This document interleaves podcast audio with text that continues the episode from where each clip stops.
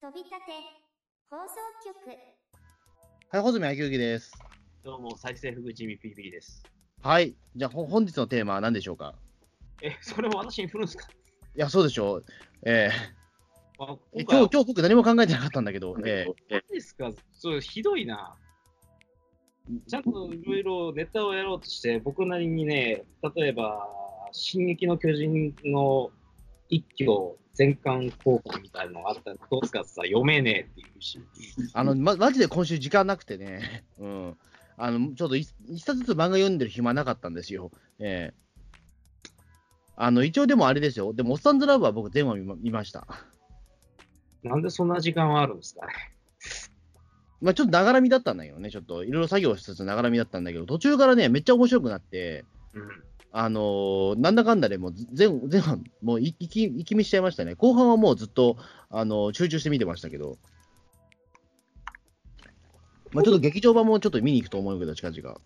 えー、ドハマりっすね。まあ、ドハマりっていうほどではないんだけど、まあまあ、でも普通に面白いドラマでしたよ。え本日はテレビを見るのは全然苦にならないんですね。や苦にな、いや、苦にならないですよ。いや、テレビが見るのが苦ってどういう生活してるんですか、それは。うんなんていうか、テレビを見るのが苦って、それは え、じゃあテレビって楽しむものにあるわけじゃないですか、それ。うん。それが苦苦に思えるってよっぽどですよ、それ。あれですか？テレビを見るのが苦痛って、そんなことを言う,、ね、言う人初めて見ましたよ、逆に言うと。あれ、テレビを見るのが苦痛ってすごいな。うん。えじゃあ今日今日のテーマは何何ですか、とりあえず。えー、おっさんドラマまた今度やると思うけど、はい。そんなハマってるものがあるなら、打ち合わせの段階で振ってくれよ、それ。いや、でもまだ劇場版見に行ってないから、ちょっと劇場版見てから決めたいなっていう。で、あと10月からね、その新作ドラマも始まるから、まあ、そのタイミングで、ちょっとか考えることあるかなっていう感じですね。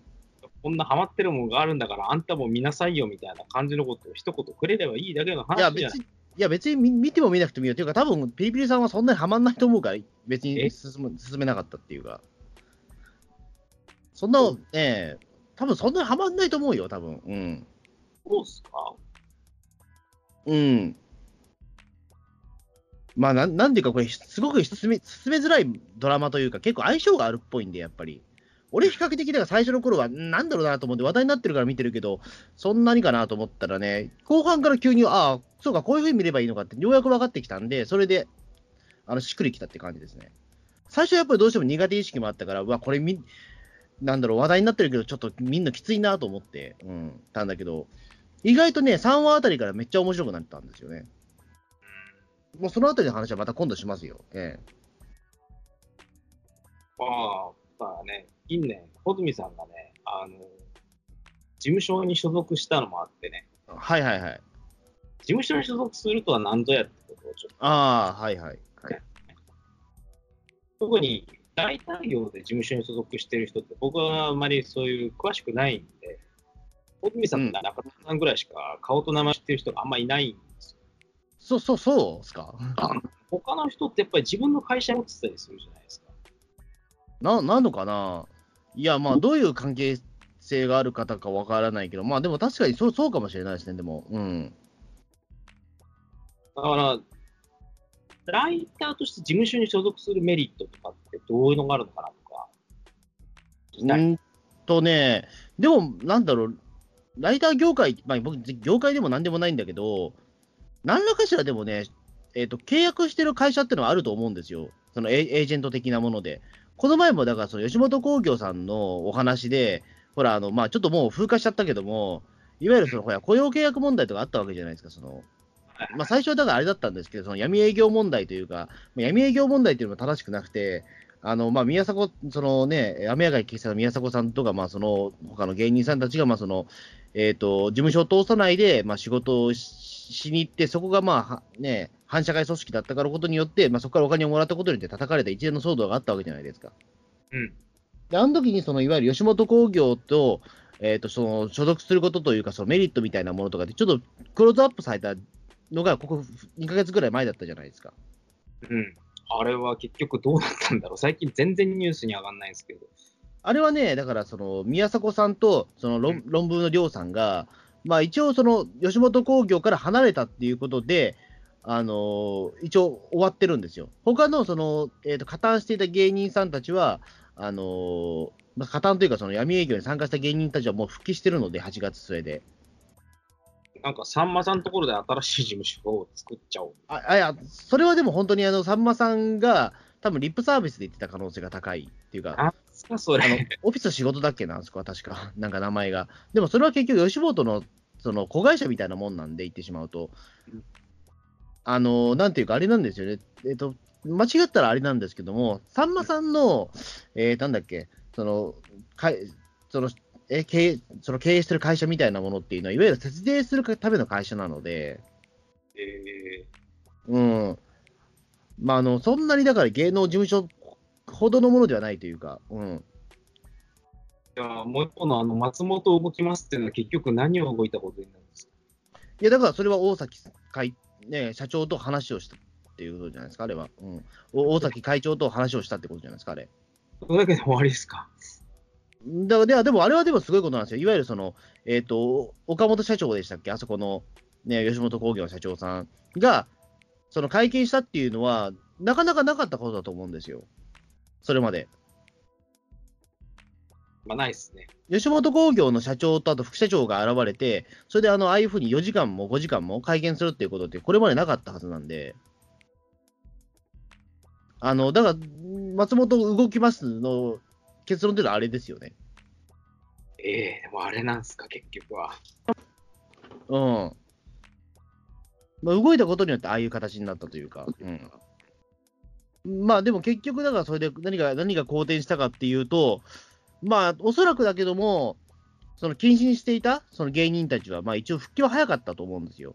騒動が始まってから3ヶ月ぐらいで復帰してるので、ただ、あの、ああいうふうに記者会見を急にやってしまった、まあそのね、宮迫さんと亮さんに関しては、まあ、救えなかったというか、当人の意思でいなくなってるので、あれは、結局、結論としてはね。うーん。じゃあ、これはもう実質引退なんです。引退かどうかは難しいんですよ。でももう、言ってしまうと、えっ、と、その、吉本に席がない状態になっているので、あのーその相方を残したまんまいなくなってるっていうような状況なんですよね。うんでも別にその解散するかしないかっていうのは、あの当人の自由なので、事務所は関係がなくて、例えばなんだろう、その事務所が違っても、例えばコンビって継続できるんでですよね。極楽とんぼさんとかまでですかね。極楽トンボはでも今、2人とも吉本戻ってるから、戻ってますけど、一時期相方はフリーというか、ずっとね、事務所に所属入るみたいな。まあそうですね、だからその時も一応、極楽トンボ山本、極楽トンボ加藤っていうのは名乗っていたし、あとまあ、なんだろう、他のメンバーがお亡くなりになってるから、あんまり例えとして今、正しくはないんだけども、クレイジーキャッツっていうのはそうなんですよね。え、そうなの？あのークレイジーキャッツは、そのね、花はじめさんとか、まあ、植木仁さんとか、あのそのあたりはまあずっと鍋プロなんだけども、あの犬塚犬塚弘さんだけ途中でね、あの堺事務所っていう事務所にい移動してるんですよ。そう移籍してるんですよ。よく、あのそれはだからあれだったんですね、そのえっと役者として身を立てていきたいっていうところだから、その俳優の事務所に入ったんですよ、その鍋プロから。だけど一応その、えっとクレイジーキャッツの仕事はまあその、ね、継続していくし、メンバーからも消えてないっていうような状態で。えー、すげえな。うんまあ、今のところ、そのクレイジーキャッツ、まあ、今、ご存命の犬塚さん一人になっちゃったんだけども、まあ、そうですね、だから、一応、だからその、あれは解散ではなく、いまだにクレイジーキャッツって解散ではなく、メンバーがいなくなったことによる活動休止状態になってるっていう、いまだに。え、今現在も？あそうですよ、解散はしてないよ、あれ、正式には。ええうん。だって桜井千里さんとかも死んじゃったよね。あ、もうお亡くなりになってますね。うん、特に。本当に生きてるの犬塚弘さんだけなんだよ。犬塚さんだけです。だから、いその犬塚犬塚さんですらもう91とかですから。すごいことだな。だって最年少だったその谷圭さんとかも、ご存命だったら88とかですよ、でも。うおー、もうそんだけ古い実はグループなんですよ、だって。うん。そうなんだ。うん。1940年代後半から活動してたっていうから、そんなに行ってないと思ったら、結構お年なんですね。いや、結構皆さん、クレイジーキャッツは、あのみんな、いえっ、と、なんだろう、当時の人には珍しく、あれ、インテリ集団ですから、みんなで大学入ってるから、あの時代で。それはすごいことだ。うん、だそのメンバーがやってるから、まあ、まあ、言ってしまうと金持ちでもあったし、まあ、そのいいところのお坊ちゃん集団でもあるんですよね、あ そこの人たちってね。ええだからまあ、あのーで、そこそこそのやっぱりね、いろんなところで実力を積んで、その実力を積んだ上で、まあそのね、30ぐらいでようやくその、えっ、と、まあそのテレビという時代に追いついてみたいなところもあった人ですから、うん。だから植木さんとかだって、確かその無責任男がやってる時って33とかですよ、確か。あ、もうそんな言ってる頃なんだ。うん。20代半ばから思ってたわ。うん、そうですね。だから意外とみんな、まあ、そこそこそれ、まあ、いミュージシャンだからね、言ってしまうと、別にそんな年齢関係がないわけです。別にアイドル売りしてるわけじゃないから。うん。うん。だから、ある程度、その、ぎね、技術力とかを、その、なんなんだろう、技術力技術力とかも一応、その、えっ、と、固めた上で、ああいった活動してるわけですから、あの人たちってね。うん。うん。だそういう意味で言うと、まあ、あのまあ話まあ、話がちょっとクレイジーキャッツになってしまいましたけども、まあ、その事務所が違っても一応そのコンビ活動とかグループ活動ってできないことはないんですよね、結局はね。うん、まあ、それはそうなんだろうけれども、でうん。自然消滅します普通は。まあ、だから普通は自然消滅ですよね。ねあの例えば、カンニング竹山さんとかもそうですよね、言ってしまうと、あれも。あれも相方さんがお亡くなりになっても、一応解散とかにはななってないみたいですからね、あれもね。マジか。うん。だから、ほら、ずだからずっとカンニング竹山って言ってるじゃないですか、もう。あれは、なんですかね、あの、死んじゃっても、もう一緒に魂はいるからみたいな、そんな感じなんですか？いや、まあ、っていうことは、まあ、だからあれなんでしょうね。だから、その、えっ、と、かい肉体はなくなっても、精神的には解散してないから、解散っていう道を選んでないっていうね。解散するかどうかっていうのは、あくまでも事務所じゃなくて、本人が決めることなんですよね。ああいうのって。うんなるほど。うん。ということで言うと、まあ、実はその、かなんだろう、その芸能活動してる上で、その契約っていうのは結局、個人個人の契約になってるってことが一応わかるんですけど、そのグループ単位じゃなくてね。うん。だから個人個人で契約してるっていう、もともと、そもそもが。単位で契約しているところって今あるんですか？いや、多分ないと思う、それは。じゃないかうん。いや、実際、そのグループで契約するってなっちゃうと、めんどくさいじゃないですか。一人辞めたらそのまま全員辞めなきゃいけないっていう。な。うん。それはなかなか酷じゃないですか。僕っすね。うん。だからまあ、基本的にその芸能活動っていうか、その契約っていうのは個人、個人でのまあその契約ってことになるわけですよね。うん。うん。で、いわゆる独占芸能家か、なんだろう、その、えっ、と、どなんか独占芸,、ね、芸能家なんかき契約とかね、ですよね。なんか締結みたいなもんですよね。独占契約、普通のマネジメント契約じゃなくて？まあそうそうそう。だからまあ、いわゆるマネジメント契約イコールそれですけど、言って言ってしまうと。うん。うん。まあだからまあ、ね、えっ、と、だからいわゆるその独占芸能家とかそのマネジメント契約っていうのは、いわゆるお金に関わることは全部その事務所に任せるっていう条約になる、条件になるわけじゃないですか。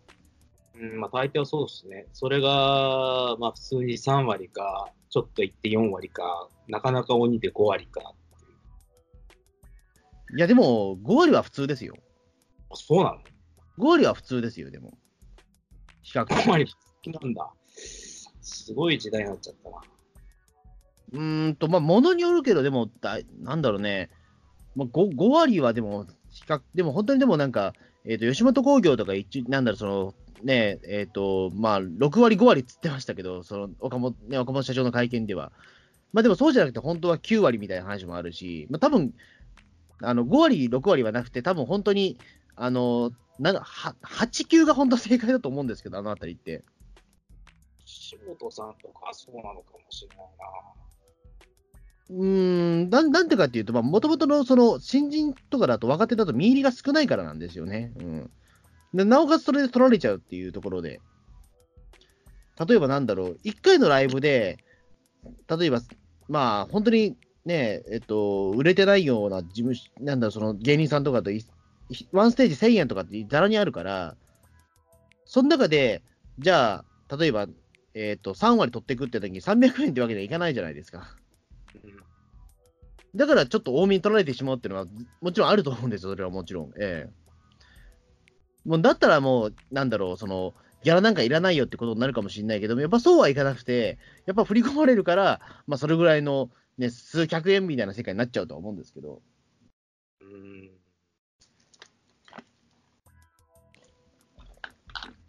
それ、僕はお笑いの世界全然詳しくないんですけれども、うん。あのチケットノルマとかそういうのよりも過酷で、何枚売れようがもう1000円とかそんなレベル。いや、もちろんチケットノルマはあるけど、でもチケットノルマっていうのは、でもあれじゃないですか、その、えっ、と、ギャラ関係なくそれだけ売れよって話じゃないですか、あれって。まず。うん、まあそうですね。うん、まずそこからはは話が始まるというか、チケットノルマがまず、えー、と稼げないと、あのまず、なんだギャラ以前の問題になるわけじゃないですか、言ってしまうと、それって。まあ、なんていうか、大惨事ですよ。そうそうそう。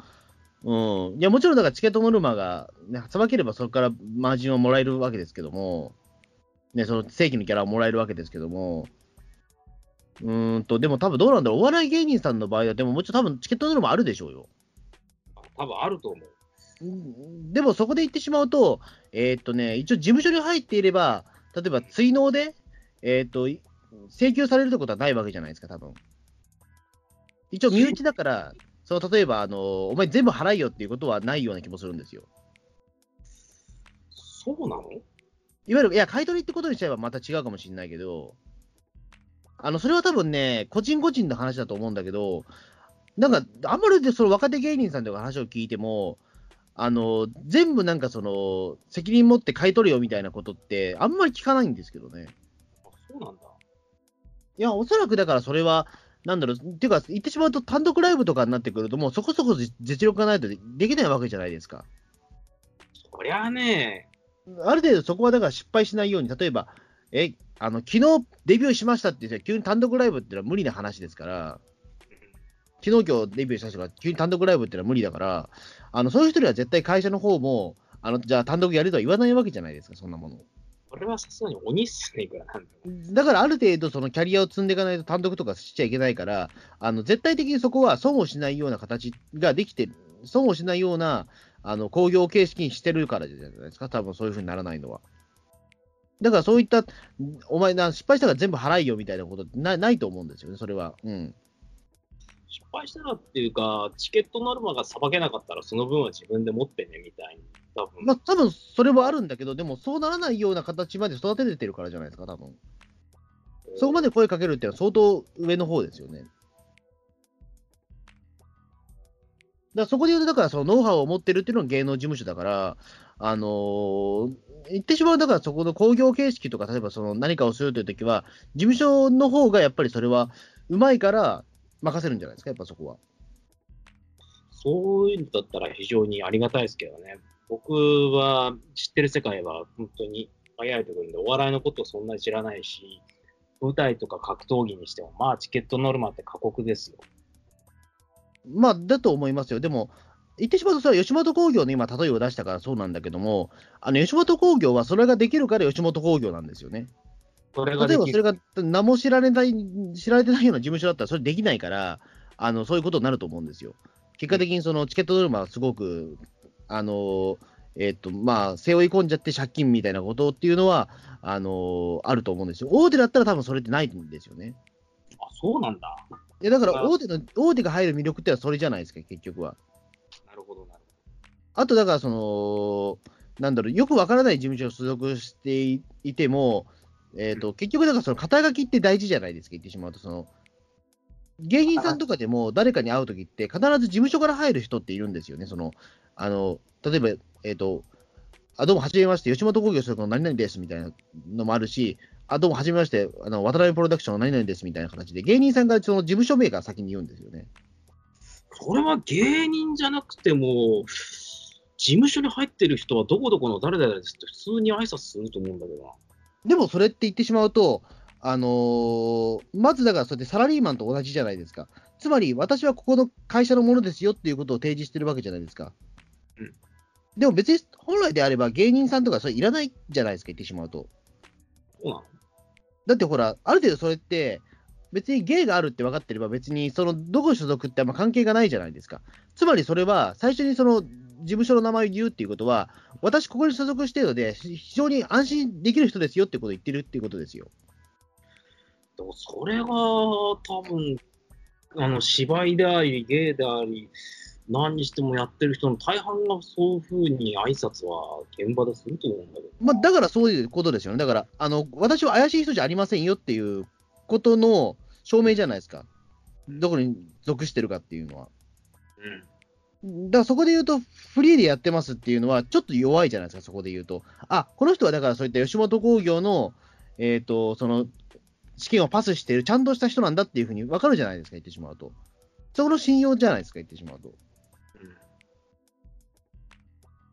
だから、あのーそれって大大事じゃないですか。え大事ですえね。だからお、大手の方がいいっていうのはそれじゃないですか。吉本興業の何々ですって言いたいから、みんな吉本に入りたいわけじゃないですか。だからそっちの方が信頼されるし、仕事もやっぱあるわけですから。まあ、俺お笑いの世界はどうなのかわかんないでけど、ですも多分逆者の世界もそうでしょそうですね、基本的にあの母体となる劇団とか、う。うん、あの事務所とか、なんかの組織に入ってないと、マスコミの仕事できないですね、今のご時世。うん、パイプがないからですよね。多分昔の芸能界を知ってる人からしたら、え？って感じだと思。どうなんだろうね。でも昔の芸能界の方が、もっと、俺はそのパイプ作りっていう面では大大事だった気するけどね。今は例えばその、えー、と映画スターとかだと、まあ、そのみんな芸能事務所になってるけど、ほら、昔はみんな会社に所属してたじゃないですか。例えば東宝だったら東宝に所属して、東映だったら東映に所属してるじゃないですか。うん、っていうところで言うと、あの東映の何々ですっていうことは、まあ、まあでも東映に所属したらもう他、5社協定もあるから他出れないけど、うん、でもももっと昔の方が大事だったんじゃないですか、言ってしまうと。言ってしまうと、まあ昔はももっともう極道の世界ですから、うん、うん、あのーいわゆるもうそこで兄弟のちぎりみたいなこともあったと思いますよ。ええ。まあ、本当にその昔っていうのはさ、あの各制作会社、東宝とか東映とかもそうだし、そもそもテレビ局がタレントを持ってたじゃないですか、うん。ラジオ。から。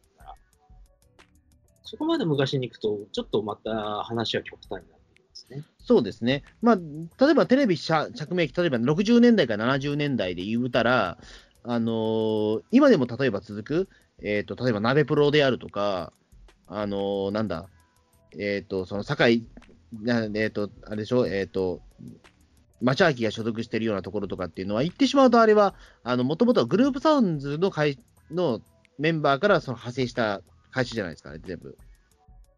そういわゆるみんな、渡辺プロとかってね、バンドマンの作ってる会社なんで、もともとは。もともとはそういう人たちが、音楽事務所ですから、うん。ホリプロもそうだね、音楽事務所から始めてるから。んだからまあ、言ってしまうと、だからそこで、あのいわゆるそのバンバンドマンを例えばそのテレビにとかに売るために、まあ、ああいった事務所で作ってるわけですよね、最初はね。うん、まあ最初はね、芸能界一番最初はそれだから。うん。だからまあ、それからまあ、どんどんいろんな、まあ、それが成功してって、あの、どんどん他の人も集めようということで役者も入ってくるみたいなことになってくるというか。で、逆に言うと今の方が、なんだろうね、あの、その、どこどこに所属してるっていうことに関して、あんまりだから、えっ、と、今の方が逆に自由なんじゃないの？だって昔だったらフリーの芸能人ってそんないなかったわけ、いなかったと思いますよね、もう言うほど。その本当にそんな昔になっちゃうと、それはいないですよ。まあ昔っていうのはどどれぐらい、い昔やピリピリさんの頭の中では？ラジオが全盛期の時代から、テレビ、あの、黎明期の時代？戦戦後からもう、戦後すぐぐらいからですか、もうすでに。から70年代ぐらいにかけては、もう大抵がみんな東映ニューフェイスとか大映ニューフェイスとうんか、人ばっかりじゃないですか。だから当時、その役者になろうっていう人はみんなあれじゃないですか、やっぱりその東映ニューフェイスを受けるわけですよね。そうですね。うん。や、でもそれが実はこれ正しいんじゃないかと思うんですよ。何かに成し得るためには会社に入んなきゃいけないっていう考え方は僕非常に正しいと思ってるんですよ、実を言うと。うん。あのーサラリーマンと同じだと思うんですよ、そこは。あの例えば、なんだろう、ゲームクリエイターになりたいと思ったら、フリーでやるよりも、まず、そのセガとかのに入社試験を受けた方が早いじゃないですか。まあ、そりゃね。なぜならそこに仕事があるからじゃないですか。うん。うん、いきなりそのフリーで始めるっていうのって、なかなか難しいと思うんですよ、今の時代でも。いやーだからそこで言うと、俳優になりたいから、そのえー、とその映画会社のの入社試験を受けるっていうのは非常に正しいとは思うんですよね。だからそこで言うと、事務所っていうのはまあそれの延長線上だから、別にあの不要とか必要とかじゃなくて、芸能界になるためには、事務所って絶対必要だと思うんですよね。僕の考えはそれなんですよ、結局。ライターにおいての事務所所属っていうのはどういう感じなんですか？あ全く同じです。同じなの僕の、いや、僕、あくまで僕の話だけど、うんあのーやっぱりフリーでやっていくというか、そのパイプが作れないから、その、えっ、と、紹介してもらってるっていう状況ですよね、言ってしまうと。えーじゃあフリーライターって結構すごいもしかして。いや、だからフリーライターって名乗ってる人いるけど、でも本当あれはすごいことなんですよ、フリーライターの人って。だって、あの、何もパイプがないところから入ってきてるというところで、あの、それはすごいことで、あの、うんでもどうなんだろうね。でも多分フリーライターって名乗ってる人も、フリーライターっていう意味合いを分かってない人もいると思うんですよ、逆に言うと。え？あのーどっかに所属し、フリーライターの意味っていうのは、おそらくだけども、あのどこに所属してるわけじゃないから、いわゆる忖度をしないっていう意味でのフリーライターの意味だと思うんですよね、あれって。うん。いわゆるその声優のフリーランクみたいに、あのギャラの上下の話ではなくて、多分その何かのその組織に染まってないからフリーなんですよって言い方をしてると思うんですよ。いわゆる傭兵的な扱い方ですよね。ああいうのって。フリーライターとかって多分。フリーランクの例えはあんまり正しくない。うーん、だその俳優とか声優とかのフリーランクとかになると、もう言ってしまうとギャラランクの話になるわけじゃないですか。まあ、要するに、ギャラが交渉できるっていう。うん、でも多分ライターはそうじゃないからね、言ってしまうと。あそうなの？ライターってギャラ交渉できないんですか？え、ギャラ交渉はできるよ、でも。うん。あそこら辺は、あのタレントとかと比べたら結構強いんじゃないかな。うん。ギャラ交渉は現実でできるよ。うん。それは。ちょっと増やしてくれませんかは普通に言うし。うん。だそれはでもまあ言ってしまうと、その仕事もらえてる方の事務所に、あのほお願いして、ちょっと増やしてもらえませんかみたいなことはお願いして、ちょっと相手にクッションを挟む形にはなりますけど、俺が直接それ、その媒体から上げてくれませんかって言えないから、うん。それはできないんだね。そう、それはもちろん、だから筋通さないといけへんから、あのそこはちゃんと、仲介会社の方にちゃんとそれ上げてくれませんかっていうような形で、で、つきましては、まあそういった、あのーなんだろう、まあ、ちょっと突っ張ねさせたら、例えばじゃあ本数上げてもらうだけでもいいですよみたいな形の報酬の仕方もあるわけですから、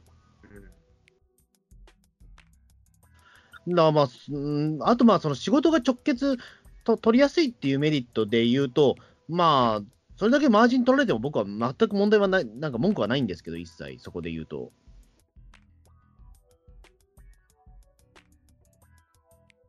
やっぱりだからそこって事務所所属っていうのは信用を買うっていうことだと思ってるので、いわゆる看板料ですよね、本当に。だからヤクザと同じように。例えが悪いな。いや、でも、自でも、でもそういうことだと思うんですよ。でも、あの、ヤクザの、その、例えば、そのね、極極道とかっていうのは、あの、すごく社会の縮図ではないですか、あれ言ってしまうと。もろ。いわゆるその、だって、看板が必要だから、やっぱりそのね、芸能事務所も必要だし、会社も必要なわけじゃないですか。言ってしまうと、全員起業してれば、あの、そう、なんだろう、全員起業することも別に可能ではあるけども、そこでみんなフリーの状、例えば、ね、こういう仕事じゃなくてサラリーマンとかでも、みんなでは特にね、えっ、と、独立経営ししていくことも別に可能じゃないですか、言ってしまうと。まあ、堀江貴文さんとか、そうすりゃいいじゃないみたいなこと唱えてそうそうそうそう。でもそんなことできる人いない、あんまりいるわけないから、だから会社って必要なんじゃないですか。別にヤクザとかって別にそれはね、なんとか組とかじゃなくても、個人でやってればいいいい話じゃないですか。でもそれできないから、やっぱりその組に所属しないといけないっていうところじゃないですか。で、そこで言うと、まあ、まあ、サラリーマンとヤクザ一緒っていう言い方は危ないんだけども、危ないというか、そんな例え誰もね、賛同してないよ。でも結局そういうことだと思うんですよ。やっぱりその誰か、その看板というか、そのどこどこの所属っていう肩書きが欲しいからみんなその頑張るわけじゃないですか。そこはでも誰も変わ、どの仕事も変わんないと思うんだけど、正直。多分ね、80年代から90年代にかけて、その思想だった人ってあんまいないと思うんですよ。そうなの？かな？ここ最近ですか、その考え方って。多分みんな、あの、役者とか、あの、格闘関係もそうだな、フリーでやれるところは今ないしな。え、でも格闘家とか、その役者とかって、例えばほら、劇団に所属するっていうことは、それじゃないの？か会社に所属する感覚じゃない、会社に入社する感覚じゃないのああいうのって。うん劇団所属とか、例えば、そのボクサーだとジムに入るっていうのは？それはその、劇団だったら自分のそういうやりたい演目とかさ、そういう好きな演出のところで芝居ができるっていう。うん。あのー道場とかジムとかだったら、その会社がよく関わる、マッチなりうん。出れる機会がある。だから、それはだからサラリーマン的な考え方だと思うんですよ。だから、あの、だどっかの会社に入る、入るっていう意味方、やり方と同じだと思うんだけど、それって。うん、で、多分、あの、今のご時世は、あの、会社にやっぱり入ってないと成り立たんよなっていうふうに思ってうる、ん。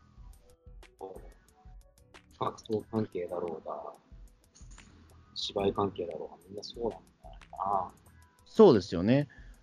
だあの昔ね、俺、小林信彦のエッセイかなんかで読んだんだけども、あのいわゆるその、えーっと、さまあ、放送さ小林信彦さん、もともとはその今、小説家だけど、放送作家みたいなこともやってて、あのーで時々なんかその、放あのーなんだろう、えーっと、名前が出てこなくなっちゃったな。前田武彦とか、例えば、だから、ああいった人たちが急にテレビ出てることあるじゃないですか、言ってしまうと。うん。うん。あのーああいう人たちが、だから例えばそのテレビとかのオファーを受けるときに、言ってしまうと芸能人ではないから個人なんだけども、そういうところの電話を受けるために、電話番みたいな人がいたんだって、昔は。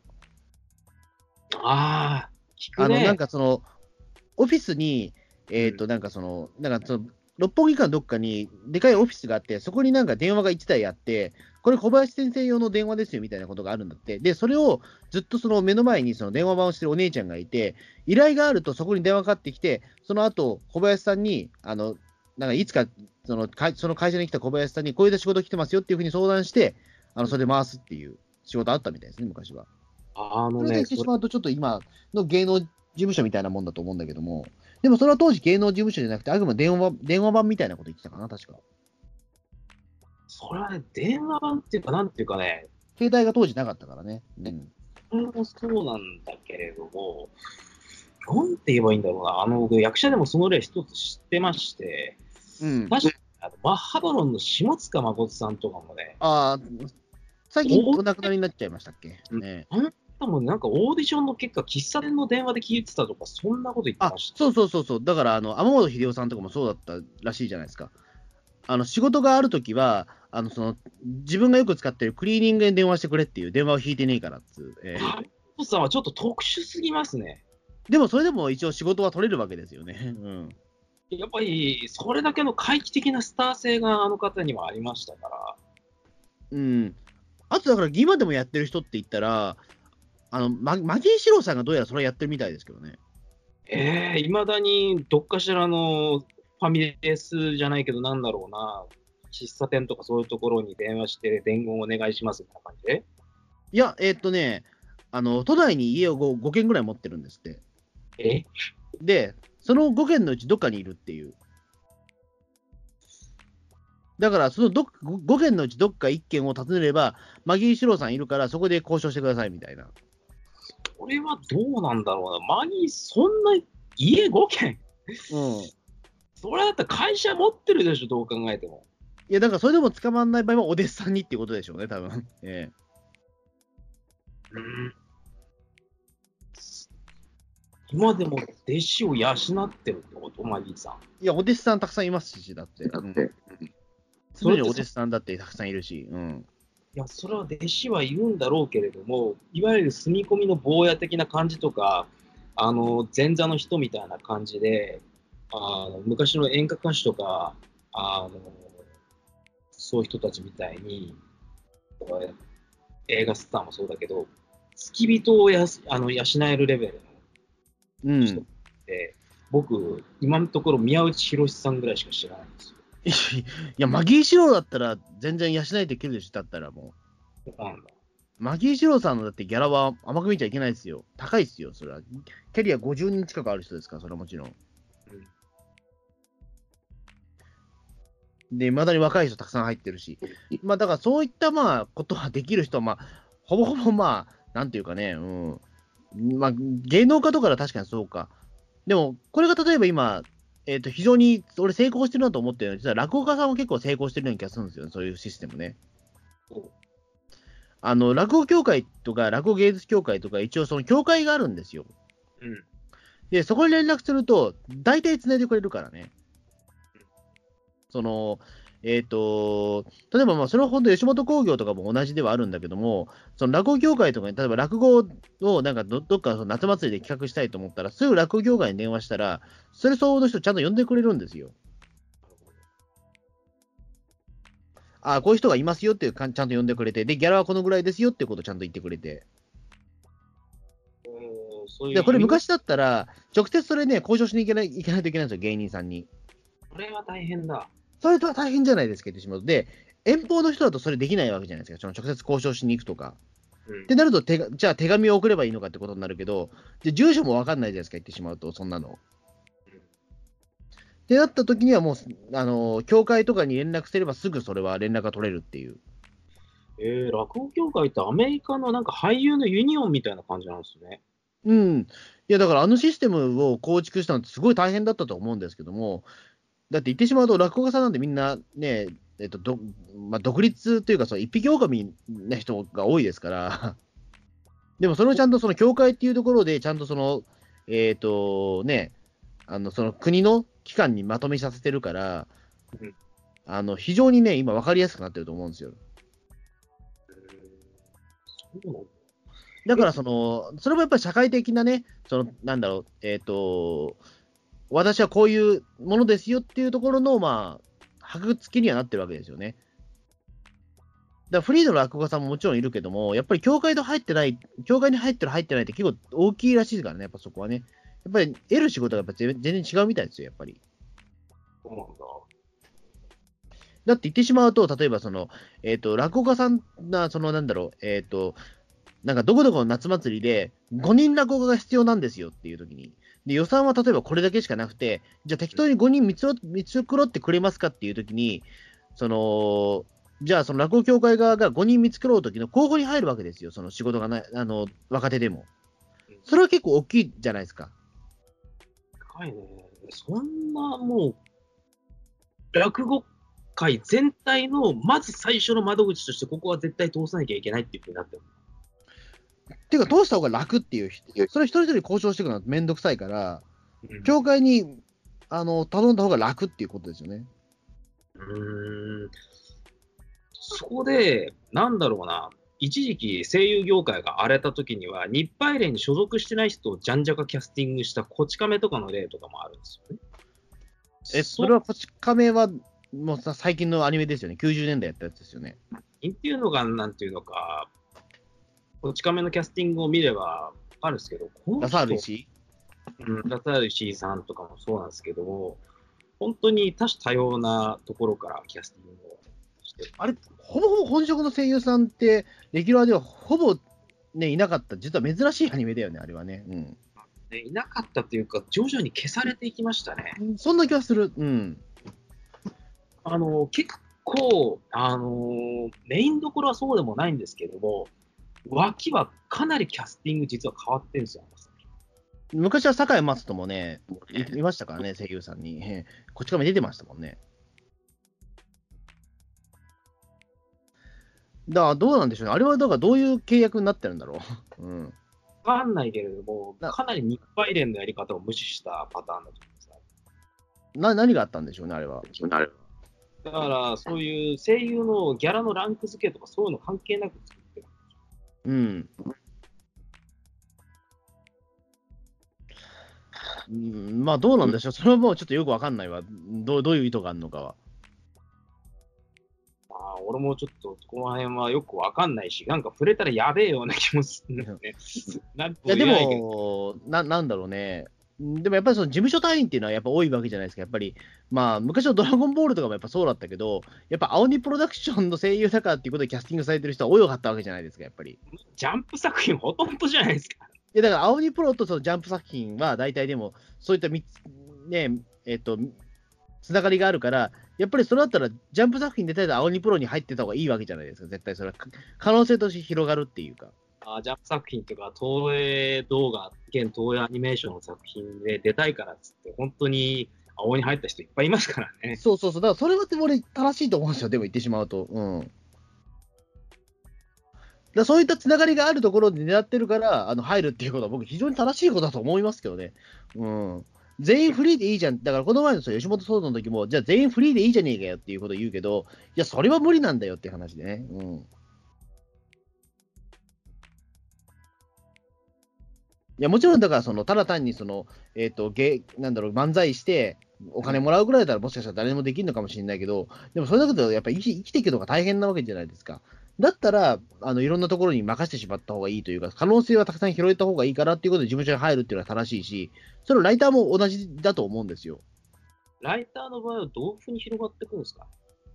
僕でも逆に言うと、ライターさんとかだと、でも、え、広広がっていくってどういうことですか？いわゆるオーディション的なものっていうああ、例えばそういうのも聞きたいですね。ライターってそうなんのかな？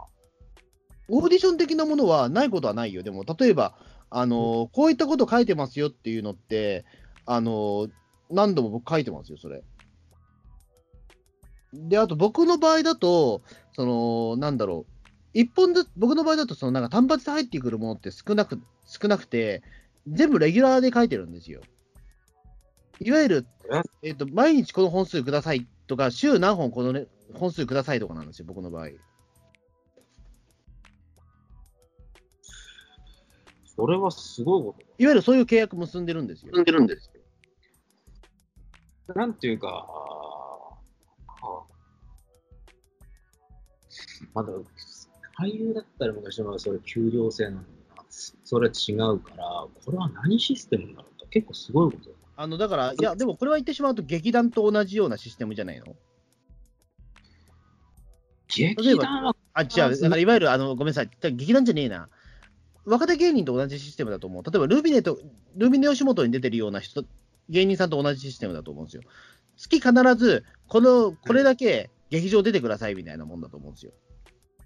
芸人さんはそういうシステムうん。それはルルビあの吉本興業はそうですよね。だからその、えっ、と、テレビにあんまり出ないそのライブ主体の人たちっていうのは。うーん。月これだけ仕事してくださいっていうような契約を結ぶわけですよ。でも、ジャンプ作作家もそうじゃないですか、でも。例えば、週、毎週これだけの原稿くださいっていう契約じゃないですか。小田栄一郎さんも多分そうだと思うんですよ。言ってしまうとあれば。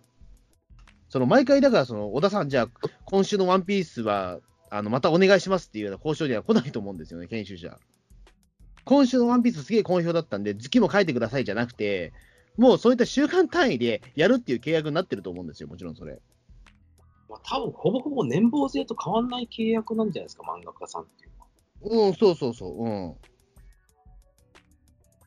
まあ、だからそういうことですよ。だから、その毎週これを、あの仕事を請け負っているっていうところで契約するみたいな、まあ、言ってしまうと、だからそう思うと、そのサラリーマンと変わらないような気もするんだけどね、やってることが。サラリーマンとかよりも漫画家さんとかライターさんってスポーツ選手に近いのかなって気がしますけどね。野球選手とかサッカーだ毎週だからこれだけ力を貸してくださいっていうような契約ですよね。うん。ねだからまあ確かにそう思うと、野球選手とかに近いのかもしれないです、確かに言われてみれば。でも年俸制じゃないんですよね、でも別に。え？年俸じゃなくて、それは、えっ、と、毎回毎、毎月請求書出して、あのこれだけの書きましたよっていうことを申請するっていうか。うーん、月のそれぞれの仕事が決まってるのに、毎月そういうことしなきゃいけないんですね。年単位じゃないからね、言ってしまうと。でも逆に言うと、野球選手とかよりも逆に言うと、その、えっ、と、契約は長いかもしれないです。あ、その、トータルで見たら。そう、うん。いわゆるその年間契約ってことは、年間契約っていうことは、急にその、えっ、と、3年だったら3年間の、ね、契約があるわけじゃないですか。うん。別に俺、そういった年数を決めての契約ってないもんだって。かといい、なんだろうな、あの、仕事の旬の時期とかそういうのがあるわけでもないっていう。あの、しだから、急に切られることはあると思うんですよ。多それ分はある。来月からいらないですっていうことはあると思うから、まあ、今のところそれが実はなないんだけども、実を言うと。えそれさすがね、穂積さん、ライター業の成功例。えうん、まあ、本数減らしてくださいはあったんだけども、あの、でも、な来週から書かなくていいですってことはないから、うーん、なんだろうしょうね。うんまあ、だからそこで言うと、まあ、年俸制とあんま変わんないかもしれないです、確かに。で,、まあ、でも、急に切られるときは切られるっていう。うんうん、今のところそういったこと、契約が何社かあるっていうことですよね。うん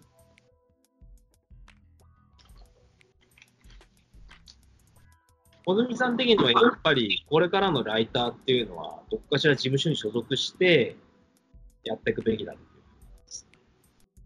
そうですね、でも、あのーまあ、やっていくべきだというか、そっちの方が楽は楽だと思うんだけども、でも、多分でもそうなってるような気もするんだけどね、あんま僕知らないんだけども、例えば放送作家っていうのは、意外とみんな所属はしてるんだよね。あ、そうなんだ。フリーでやってる人ってそんなにいなくて、ライターズオフィスっていう会社があって、そこのね、き会員になったりとかするんですよ。それはライターのユニオンじゃなくて会社なんですか？あのね、会社っぽいあれは確か、ユライターズオフィスは。まあもしかしたらちょっと会社じゃないかもしれないけど、俺も別にあんまり親しい人がいないから、そこには。あのーいわゆるだからそこの仕事が集まってくるから振り分けられるみたいなね。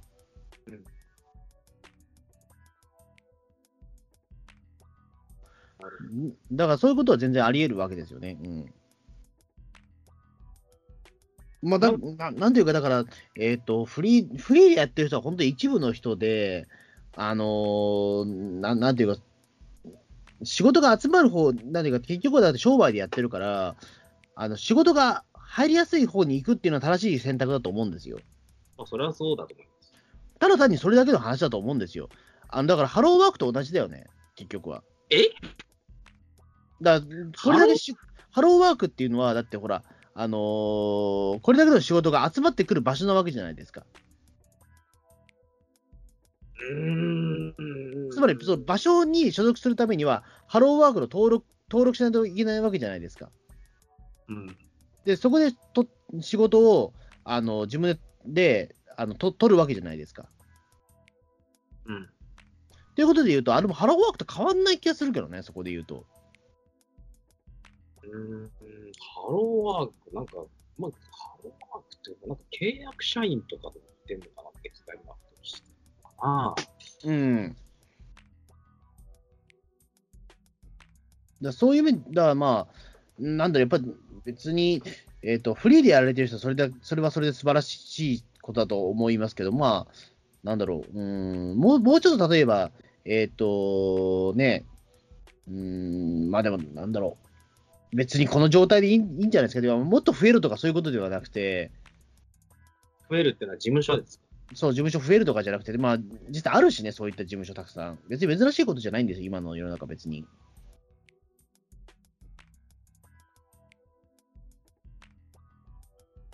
そういうもんなのね。うん、そういうもんですよ。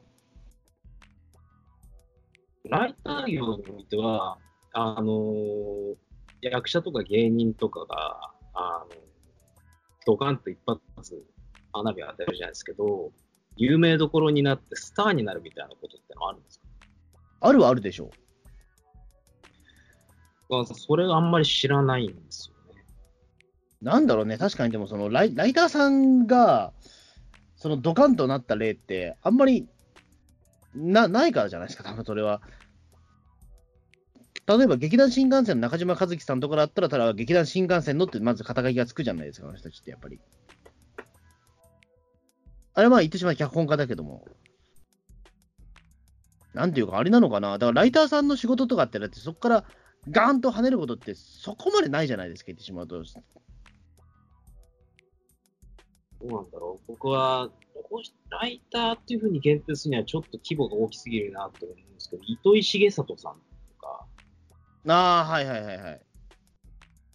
こういう人は、あの、また出てくる機会ってのはないのかなというのを、小泉さんに言いたいなと思います。うーんと、糸井さんとかはでもちょっと特殊だもんね、あれは芸術家だからね、言ってしまうと、あの人は。あの、コピーライターもやるし、ゲームも作るし、あの、なんか手帳も作るしみたいなマルチな人じゃないですか。うん。うーん。ああいう人は、まあ、ちょっと違うよね、多分ね。うん、世界が。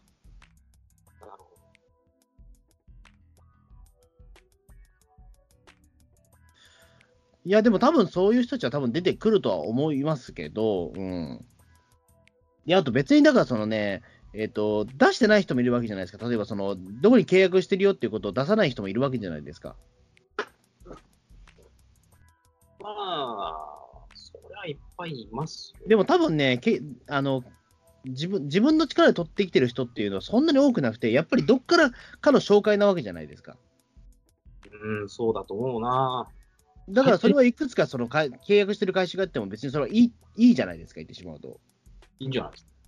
うん、だそうそう。あのだから芸能家、だからそのタレ漫才師とか、例えば吉本興業でいうと、独占芸能家契約っていうのはそこで、あのーあれなんですよね、だからその、えっと、例えば吉本から仕事をもらってる人が急に松竹から仕事をもらうことって、あれは絶対ないわけじゃないですか。うん、今の時勢は多少変わってんのかもわかんないですけれども、まず、よっぽどその人自身に、あの、ネームバリューがないと、それは難しいでしょうね。まあそうですね、だから、あのーライダーも同じだと思いますよ。うん。あ、まあ、違う、違う、違う、ライダーも同じゃねえわ。あの、だからね、えっ、と、なんだろうね、まあ、別にだからその仕事の発注先が違うっていうだけの話で、うん。どこでも別にその、俺は俺だって気持ちがあれば別にどこでも仕事はできるわけじゃないですか。でもその、漫才師とかだとやっぱりそのよ、先ほどビリビリさんがおっしゃったように、よっぽど売れてる人だったらそういったね、あの垣根を、事務所の垣根を越えた仕事の取り方もできるのかもしれないけど、まあそういった人はやっぱり珍しいので、相当。うん。っていうことだと思いますけどね、ただ単に。例えば、あの、役者とかタレントとかだとそうなんですけど、小泉さんも知ってると思うんですけど、スマップっていろんな携帯会社のキャリアの CM 出たじゃないですか。うん。あの度に、あの、やっぱり、なんだろうな、バッティングしちゃダメだっていうことで、あの、携帯のキャリア自分が使ってるのも変えなきゃいけない。大物になるとそういうことも起きたりするんですよ。あ、はいはいはい。まだにそういう例はまだ前例としてできてないんですけど、au の CM にも出てますとか、ソフトバンクの CM にも出てますみたいなことっていうのは、役者タレントとか芸人さんっていうのはまあできないできないですね。うん。ああいっただと多分、au の記事も書きますし、ソフトバンクの記事も書きますっていうのは多分できるんじゃないですか。できるでしょうね。できるんだね。だってその、えっと、進めてるわけじゃないからですよ。例えばその、えっと、au の例えばこの新機種は素晴らしいですよって言った後に、あのーなんだろう、えっと、で、それの広告塔みたいな形で、俺一生これ応援していくわ。例えば、えっと、スマップの、例えばその au の CM とかだと、え、スマップはこれ俺はじゃあ、ね、例えば草彅剛だったらさ、草彅剛はこの携帯をもうずっと応援してるぞ、おーみたいな感じでやってるわけじゃないですか。うん。で、そこで急にドコモの方に行って、いや、これもいいんで応援すると、おーはおかしいじゃないですか、やっぱり。ええうん。だスタンスが全然違うもんだって、応援するのスタンスじゃないんだもんだって言ってしまうと、ライターさんのその仕事の場、その携帯うんぬんかんぬんで言うと。ガジェット系の記事とかはどういや、もちろんあるけど、でもそれは言ってしまうと忖度があるから、あの、あんまりそれは意味意味を出さないじゃないですか。そういうもんなんだね。であと名前を出さなき、名前を出してないし、別に。名前を出さない記事だったら問題なくないですか？それ汚いな。いや、でも、でも結局そういうことじゃないの、でも。だって、顔が見えるわけじゃないんだから。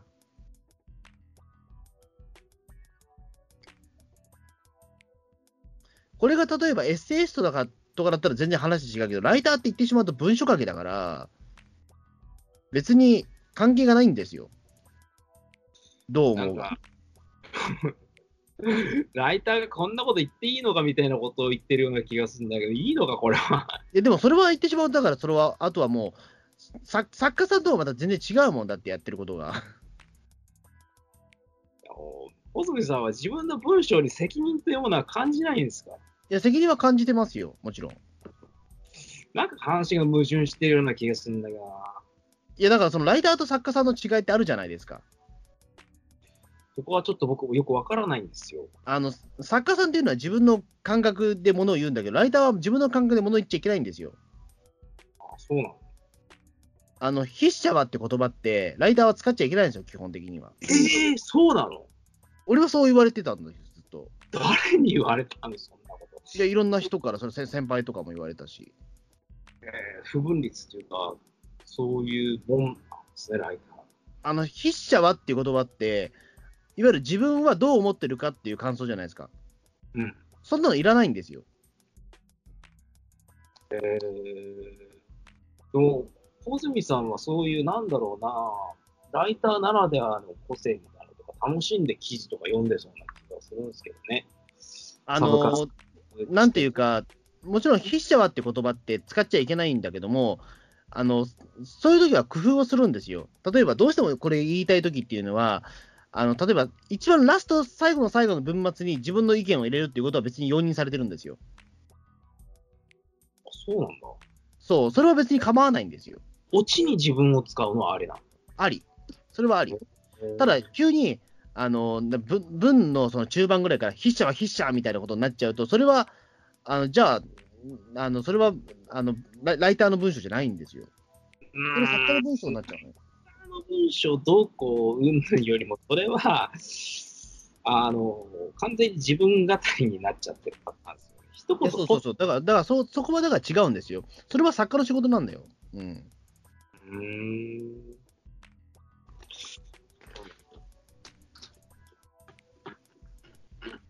だからそこで言うと別に、だからそのど、どこの、その、会社を、の、なんか、障害記事を書こうか、あんま関係がないは関係がないですよ。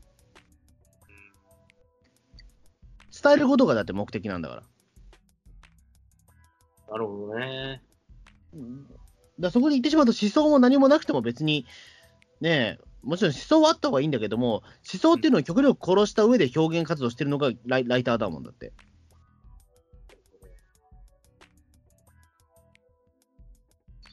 ああ、そっか。なんか本当に俺の中では漠然となんですけど、穂積さんのやってる仕事と中澤さん、中澤武さんがやってる仕事っていうのは全然経路が違うんだなっていうのが中田さんのは言ってしまうと、あれは作家仕事だもんだって。ですね。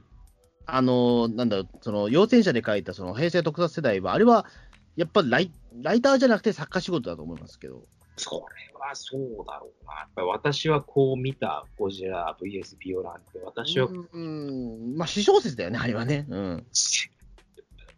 え？えエッセイ本に近いと思うんですよ、あれ。うん。うん。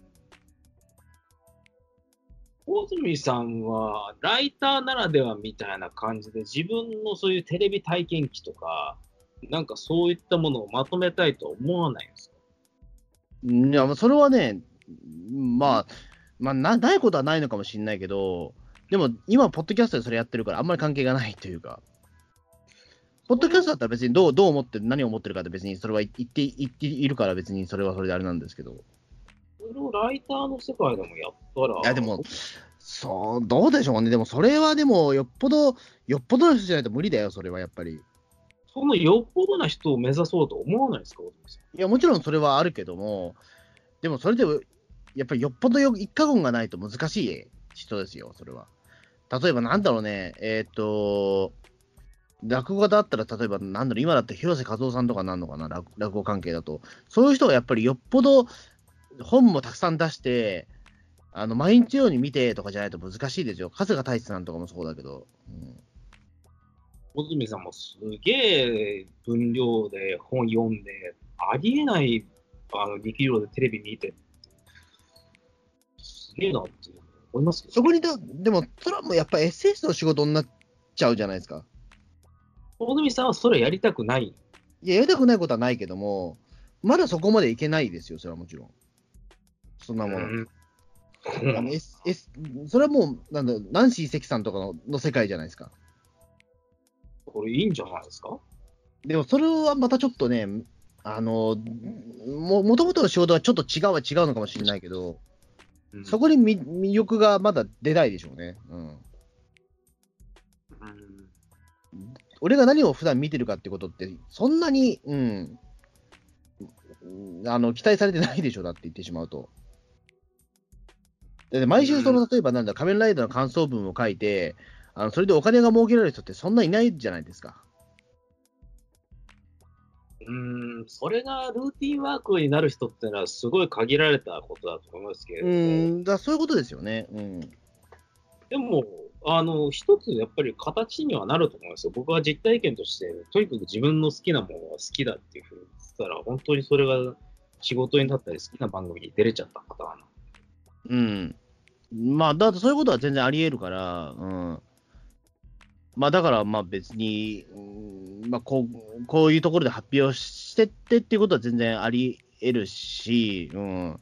ねえ。穂積さんのものの見方はやっぱ面白いので、あ、でもそれで言うと、でも今やってる、リアルライブの方で連載してる、放送事故伝説は俺、どちらかとそっちの目線の方が近いかもしれないです、でも。最近ちょっと変わってきてるんですよ、実を言うと。もうこれ連載2年目に入ってるんだけど、うん、最初は本当にほ有名な放送事故を紹介したんだけど、あのもうだんだんネタがな、実を言うと最近ネタがなくなってきたので、よくさ、ネタなくなんないんすかって言ってる危惧してたことがもう起きちゃってるんですね。でもそういう時はでもちゃんと、あのーごまかすテクニックはあるんですよ、もちろん。ごまかしじゃない、ごまかしじゃないんだけども、発想の転換を考える、変えられるテクニックはもちろんあるわけですよ。例えば、ここ最近、こういった放送事故があったと思ったら、その類例を探せばいいんですよ。あのーそれの類例を探すことによって、まあ、その、えっ、と、一本、コラム風に書けるっちゃコラム風に書けるんですよ、言ってしまうと。でそこでちょっとコラムっぽいことは書いてるかもしれないです、最近は。あとはね、小泉さん、もっと、なんだろうな、ビジュアル的に攻めるものがあったら面白いんだろうなっていうふうに思うんですよね。いや、どうでしょうね、でも。俺、小泉さんに漫画家の彼女とかできたらすげえ楽しいことになるんだろうなと思うんですよ。もうすごい突飛なこと言ってるよね。うん、だって、小泉さん異常だもん。え異常だもん言われても困りますけど。そんなの異常だもんって言われて、それ嬉しい人いないでしょ、異常だもんって言われて。ええ褒め方としてどう考えてもおかしいじゃないですか。異常だもん言われても。ええまあ、なんだろう、あの、特殊でいらっしゃる。それも全然嬉しくない。異常でいらっしゃるって言われても、ええ 特殊でいらっしゃる。特殊でいらっしゃる言われても困りますけど、え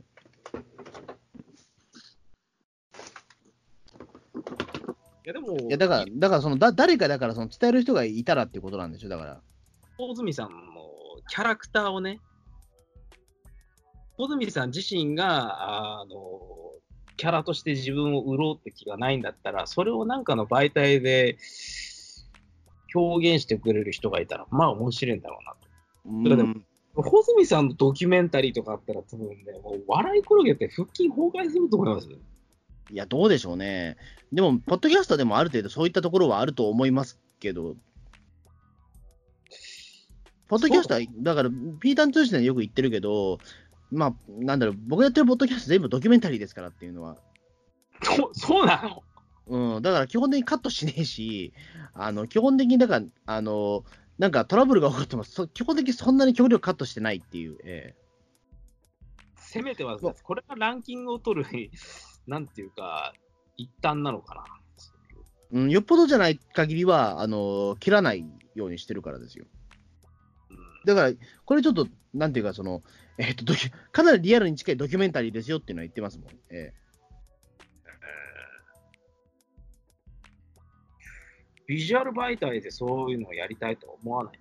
えうん、いや、別にそれは、うん、ない、ないことはないけど、でもまあ、現実でもそれはまあ、自分には向いてないからできないでしょうけど。なんか優れたそういう相方があればいいんだから、穂積さんの書いた記事を YouTuber がなんか映像にしたやつとかあったじゃないですか。まあ、勝手にやや やられたやつですけど、実を言うとあれは。僕は面白くて、あ穂積さんなんかそういうビジュアル的に表現してくれる相方がまた見つかったらすげえことになるなって気がしたんですよ。まあ、だまあ、だからライターでしょうよ。だからそれはやっぱり。ライター的な仕事ですよ、それもやっぱり。うーん、ライター業ってビジュアルで攻めるかっていうと、でも、ビジュアルルで喋れないからライター業っちゃ、ライター業というか、例えば放送作家の仕事とかってそれじゃないですか。放送作家は、あの、落としどころがビジュアルじゃないですか？えっと、ビジュアルじゃないですよ、全然。違う？だって放送作家はだって表出ない人じゃないですか、だって。ああ、放送作家自身がっていうこと？そうそうそう。うーん。あれはだから言ってしまうと、その元々の歴史というのは、その青島由紀夫から始まってるのは、青島由紀夫はコント作家から始まってるから、あの漫才とかコントを作る人からの派生として、そのテレビ屋の脚本家っていうのが出てきできてるわけですよね。え？え？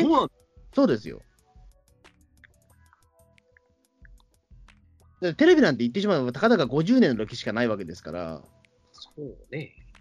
もともとはほあのそのコント作家から始まってるんですよ、あれは。歴史的に言うと。え、ラジオドラマとかは？誰は脚本家じゃん。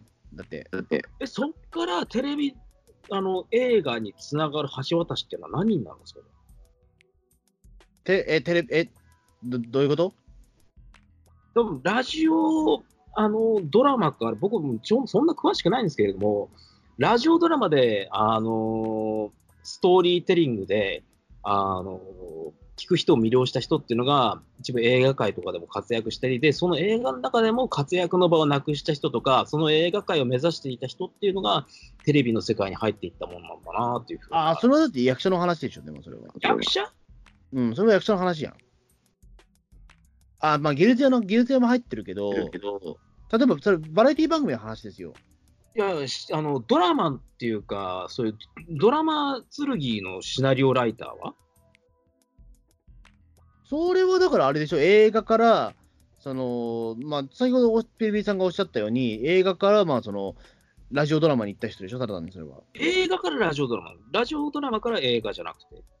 あまあ、まあ、ラジオドラマも同じぐらい映画と同じぐらい古いから、まあ、両方あるでしょうよ。ただその、さっき出した青島由紀夫っていうのは、いわゆるバラエティの放送作家の話ですよ。笑い、うん、そうだと思う。だから最初コント作家から始まってるんですよ、もともとは。うん。だからそれがまあ、あのだんだん、うんあのそのバラエティ番組みたいなところに狙ってって、そこからその放送作家の仕事もまたちょっと広がりが出たというか。そうだろうなこの人音楽番組とかやってなかった？いや、そうですよ。うん。うんだもともと漫才、漫才とかそのコントを作る人っていうか、も今はだからその、なんていうか、えっと漫才師が自分で漫才の台本作るけど、昔はそうじゃなかったからね。うん。昔はさ専属の作家がいたから、それが今、放送作家って名前に変わってるだけなんですけど、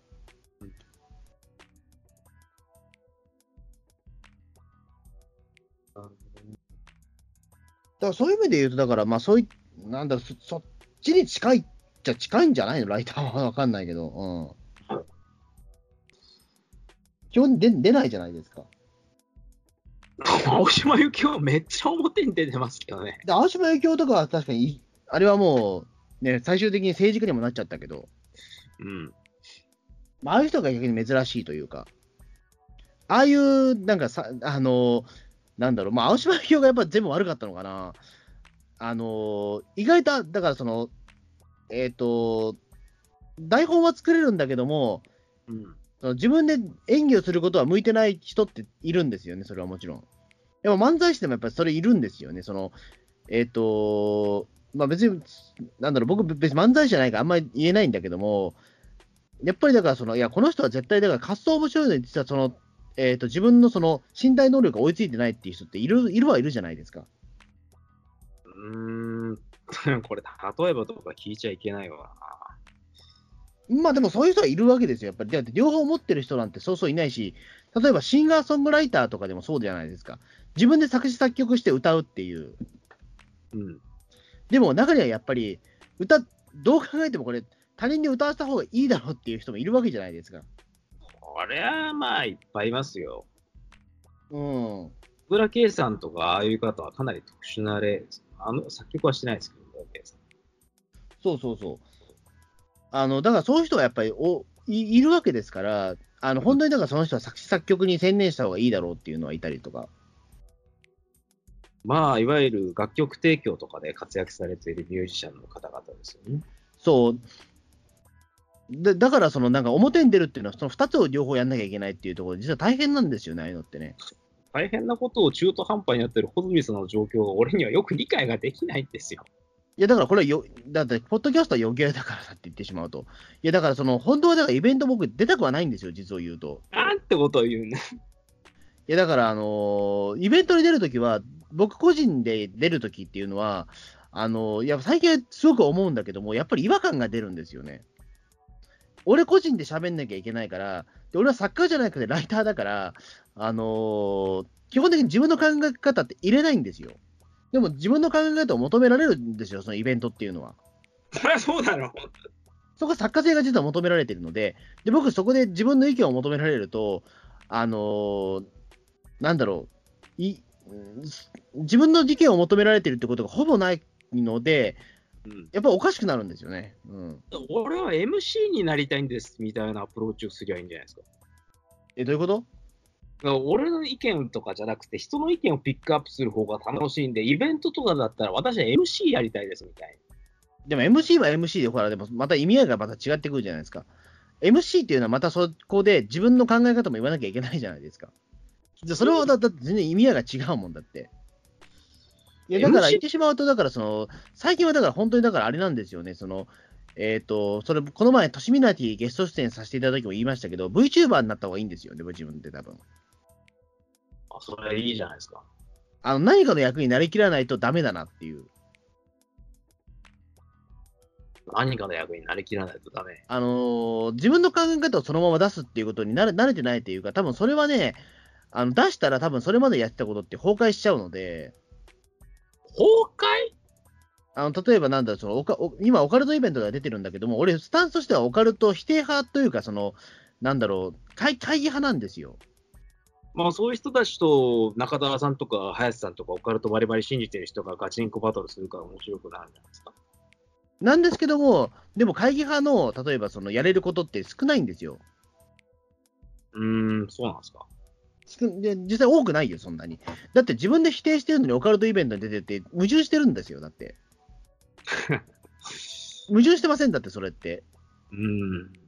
でもなんかそれは矛盾してるけど、そのおかしいところが美味しいところのような気もするんいや、それは美味しくないですよ。なぜなら、なぜなら僕がやってたオカルトっていうのは全部そのライター仕事でやってるから、自分の意見って入れてないからできるんですよ、それって。うんだからそこでちょい僕の意見をポッと入れると、それは、あの、ん普段やってないことだからおかしくなっちゃうんですよ。うーん。なぜならそれはずっと、そのなんだ、えっ、と、不思議ドットネットで書いてる記事とかは、僕はライター仕事でやってるものだから、自分の意見を入れてないから紹介できるんですよ、ちゃんとそこは。なんだけど、僕自身の個人的なその穂積というスタンスとしては、ひ会議派ではあるので、そこで僕の意見を入れることでおかしくなっちゃうんですよ。おかしいな。自分の思ってることを言うがまに言うとおかしくなるのか。そう。そうすると、逆に言うと、その仕事はできないわけだから、それ僕隠し、隠してるというか、別に、あの自分、そのスタンスって別に僕にとって必要必要だと思ってるから出さないだけで、だからイベントに出てる時の方が違和感があるんですよ。じゃあ断りゃいいじゃないですか、いや、でもそういうわけにもいかないわけですよ。ええ だからそういう時は、だからライター仕事でやってるはやってるんですよ。だから、あの、だからその、なんだろう、信じる、信じないとかのもう次元じゃないというか、例えば信じる、信じてない人の、人とのは、そういった、大月教授と韮沢さんみたいな話はできないわけですよね。えー、そう、僕も大月教授みたいなことはなんでできないのかなっていうのをふと思ってた。あの人は作家だからですよ、言ってしまうと。研究家だけど。研究者だけど、自分の意見が先に押し出して、それを価値にしてるからできるけど、俺はそうじゃないもん。うーん。オ大月さんっていうのは、どちらかというと、そういうライターとか研究とか、そういったことをやってる人っていうよりも、どっちかというと、自分語りをする、あの、なんていうのかな、やっぱり、作家、タレントになってえっ、と、普段はだから研究家だけど、テレビに出てる時の人は、あれはテレビに出てる時の大月教授の出方は作家的な出方ですよね、あれは完全に自分の。うん。あの自分の意見が中心だから。でも、穂積さんはそういう自分の意見を中心にした出方はしたくない。してないからですよ、言ってしまうと。うーん、なんていうか、だそれはまた、た全然、だってや、やってる意味が違うもん。例えば、そのオカルトの謎を暴くみたいなことだったら、その自分を出さなきゃいけないから、まあ、そういった仕事は別にやってないから、うん、できないだけで。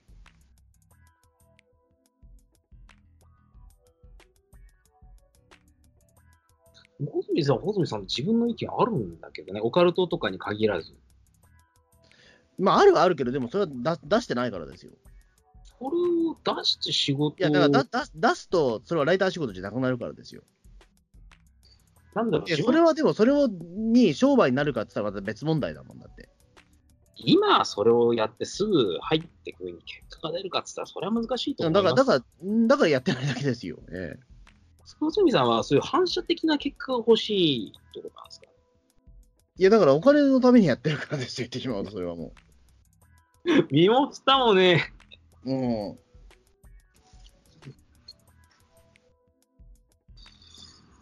ーん、難しいね。うん。そのだから自分の意見に、そのなんてお金が生じるって人っていうのは相当限られてますから。そりゃそうなんだろうけど、僕は穂積さんの言論っていうのは普通にお金になると思うんだけどな。うーん、まあ、うんどうなんでしょうね。いや、まあだから、自分の出してる同人誌とか、まあ多少それは出してるけど、うん。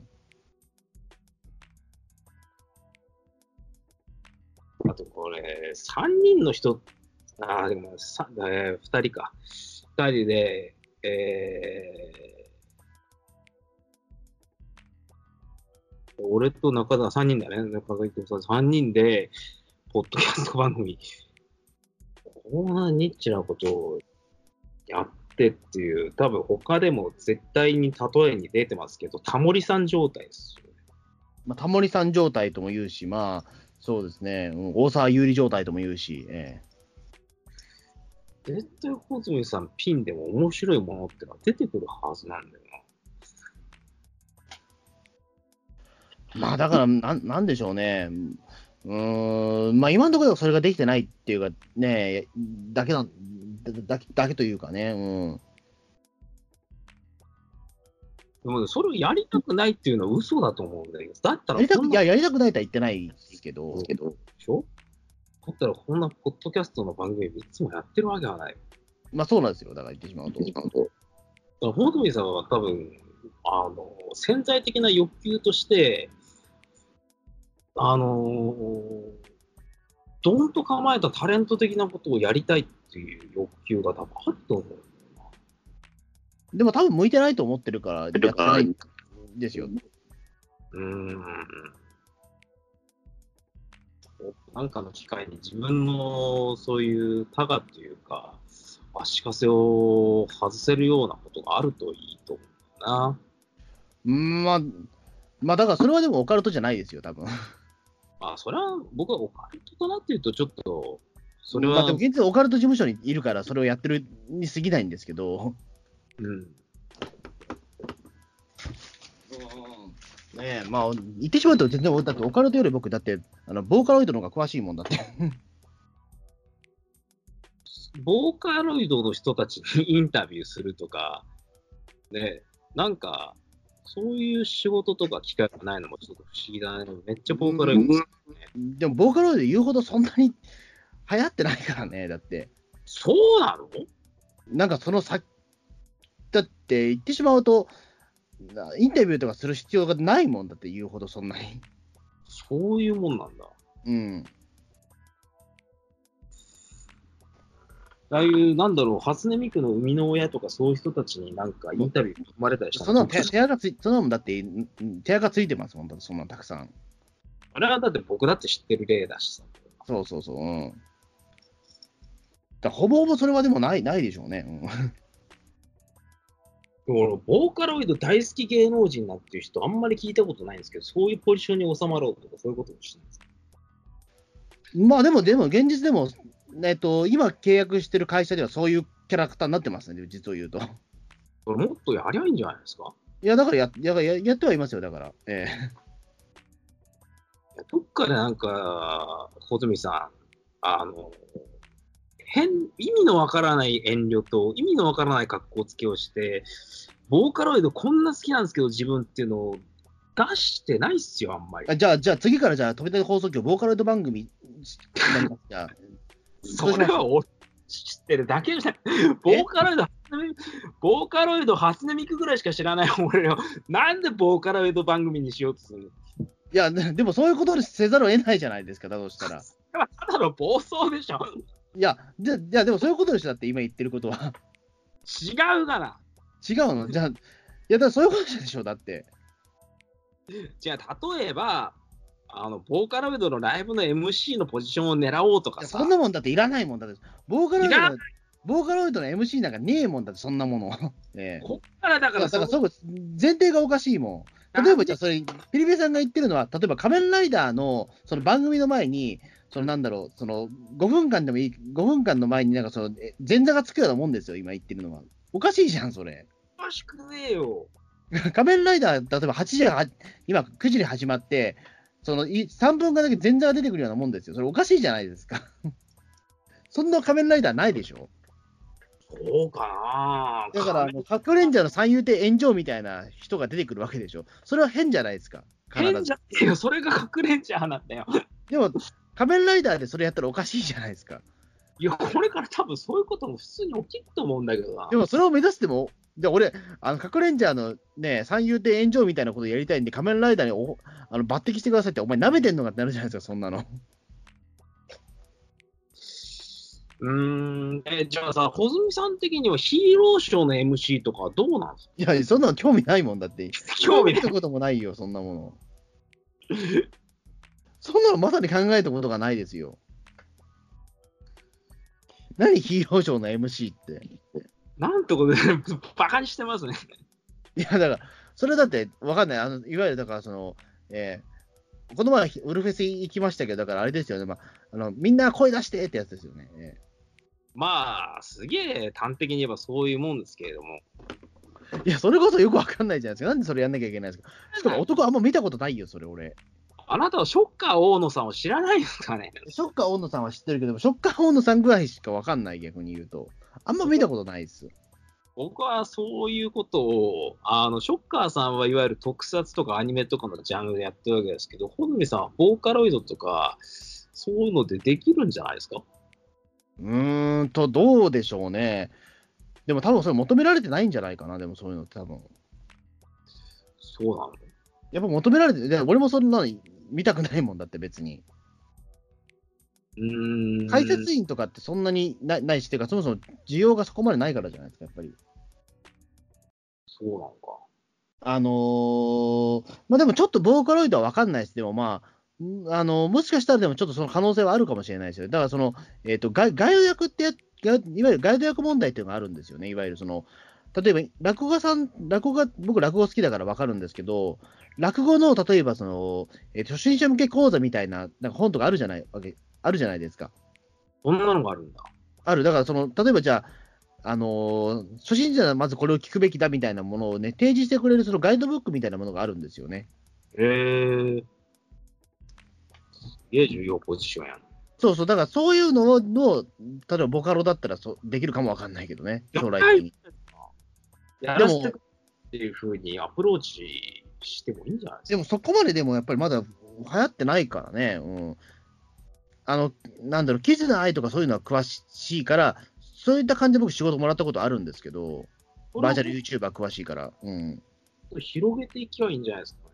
うん、まあ一応だから今そこに関しては多少ね、あの自分の名前じゃないやつだけども、もらったりはすることもあるし、ちゃんと情報とかちゃんとそれは提供してるし、うん。そこで、穂積さん自身が自分の名前を出すことをなんか否定っていうか、ストップかけちゃってるとこはないんですか？いや、それはないですよ、でも。そうなのうん？いや、だから何でもかんでも名前を出すと、それはそれでまた問題が出るときもあるからですよ。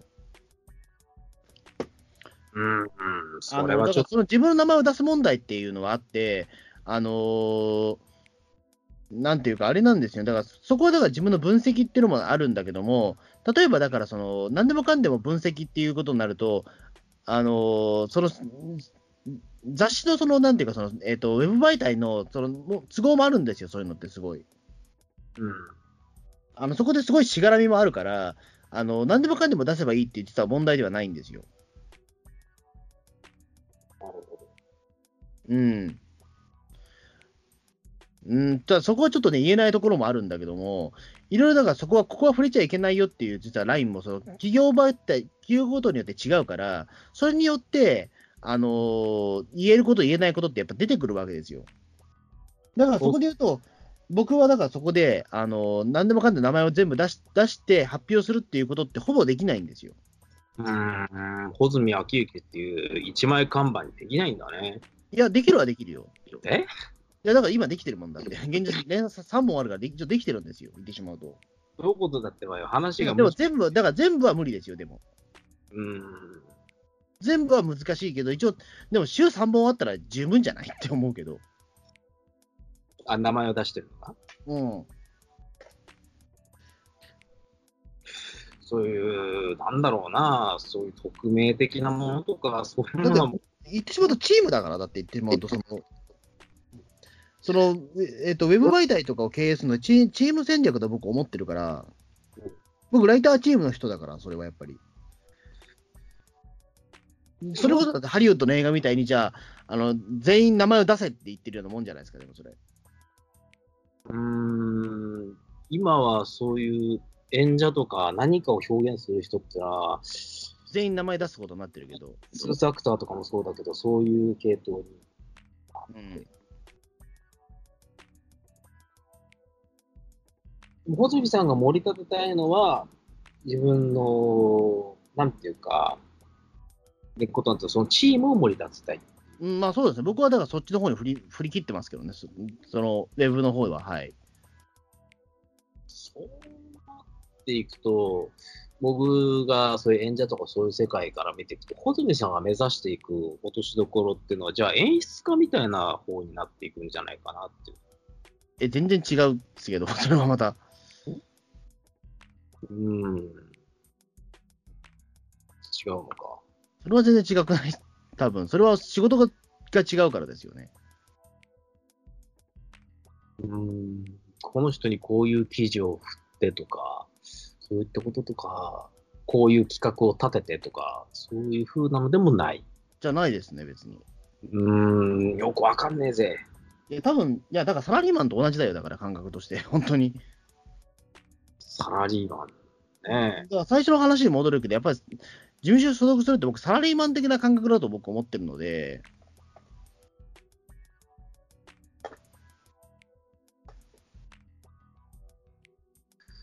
うん、だから、そなんていうか、その、かい全体的に安定するように考えるってことは当たり前のことだと思うし、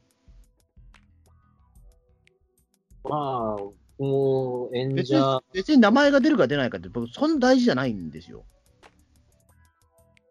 っていうか、普通の人はそうですよ。だって言ってしまうと、普通の人っていう言い方もよくないんだけど、サラリーマンの仕事そうじゃない。まあね。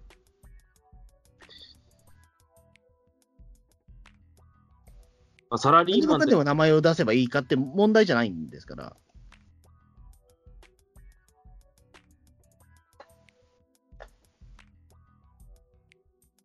例えばなんだ iPhone とかでも、じゃあ例えばピリピリさんが買ったとして、そこにもうびっしりいろんなその工場のその関わった人の名前とか出てくるわけでしょ。ホームボタンは誰が担当しましたみたいなことが全部それ、あの裏に書いてあったら怖いでしょ。そんなの使いたくない人だって。そういうのが実際書いてあったのが昔のアップル製品なんですけど、まあね、うん、知ってますけど。でもそれがびっしり書いてあるんですよ。見えないところ。うん。だまあそういうのはね、うん、あのそだからまあ、だから言ってしまうと、そんなに名前が出ることって、僕、そこまで大事だと思ってないじゃ思ってないんで、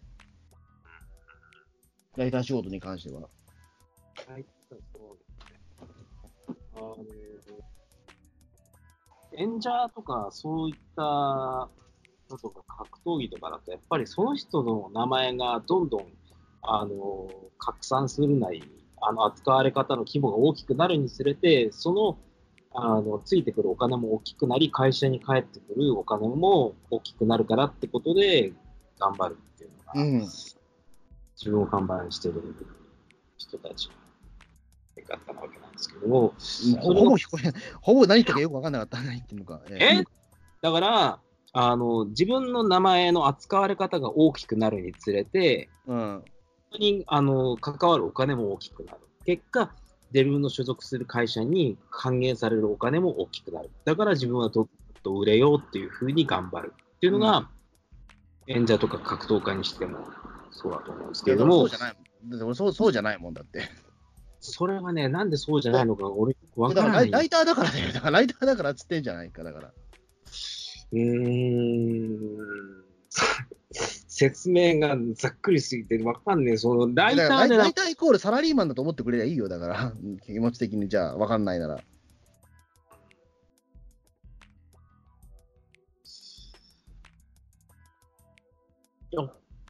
なるべくは穂積さんも、なんだろう、結果的に、あの、例えばこの、あの、3つやってるポッドキャストの番組のクレジットも全部違った方が逆に面白い的な発想ですか？いや、違う、全然、あその全然話が違うじゃん、だって。違うかそれは全然違う。だあの、ポッドキャストとそのライター仕事は全然話違うもんだって。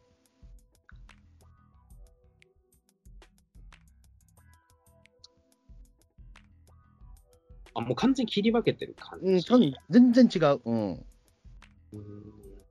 それは全然違う。うん。なんかもったいないなえ、もったいなくないよ、だって。そうなのもったいないの意味が分かんないもん、だって。だライターとしての穂積さんの面白い、あこれを、この記事書いてる人面白いなって思った人が、ポッドキャストの方ポッドキャストを聞いて、このおかしなこと言ってる人は何何年みたいな。このいや、おかしなものを書いたら、売れないんですよ、そんなものは。うーん。そういう、そういう世界だもんだって。物書きったな、難しいね。うんだ、まあ、1時間半超えたらそろそろ終わりたいんですけど、えーうんまあ、ちょっとね、最後よくわかんない話になりましたけど、まあ、大体でもなんとなく、まあ、伝わったとは思うんですけどね、多分えまあ、小泉さんはね、あのー何やってる人に対しても、サラリーマン精神っていうのを大事にやっていきゃいいんじゃないっていうのがすごいひしひしと伝わったんうーん、よ言うてもみんなサラリーマンですよっていう話だと思うけど、芸人さんもだって事務所所属してるけど、サラリーマン的な感覚でいると思うんですよね。うん、自分で自覚をしてないだけであって。そう、うん。一匹狼なわけがないんだからっていう。ええうんだからそれでまあ、その会社そのものを盛り上げていくことっていうのは、その所属者としては当たり前じゃないかなと思うんですよ。だからその、この前の吉本創業、こう吉本の時の騒動でも、その若手芸人がそのね、えっと自分の会社の批判とかしてたけど、それはやっぱおかしいことだと思うんですよね。だったらやめればいいじゃんっていうふうになっちゃう。でもやめる、じでもげそういうところで言って、やめた人はいないわけですよ。それは、みんなやめてないんですから。えそれはダメだよね。えだからやっぱりサラリーマンなんでしょうね。だからそれは言ってしまうと、飲みの席で、あのいや、俺の会社、ここがダメなんだよねっていうことを言ってるのことを、まあ、その公共の電波で言ってたっていうことなので、うん、なんていうか、あかんことが蔓延してたんだね。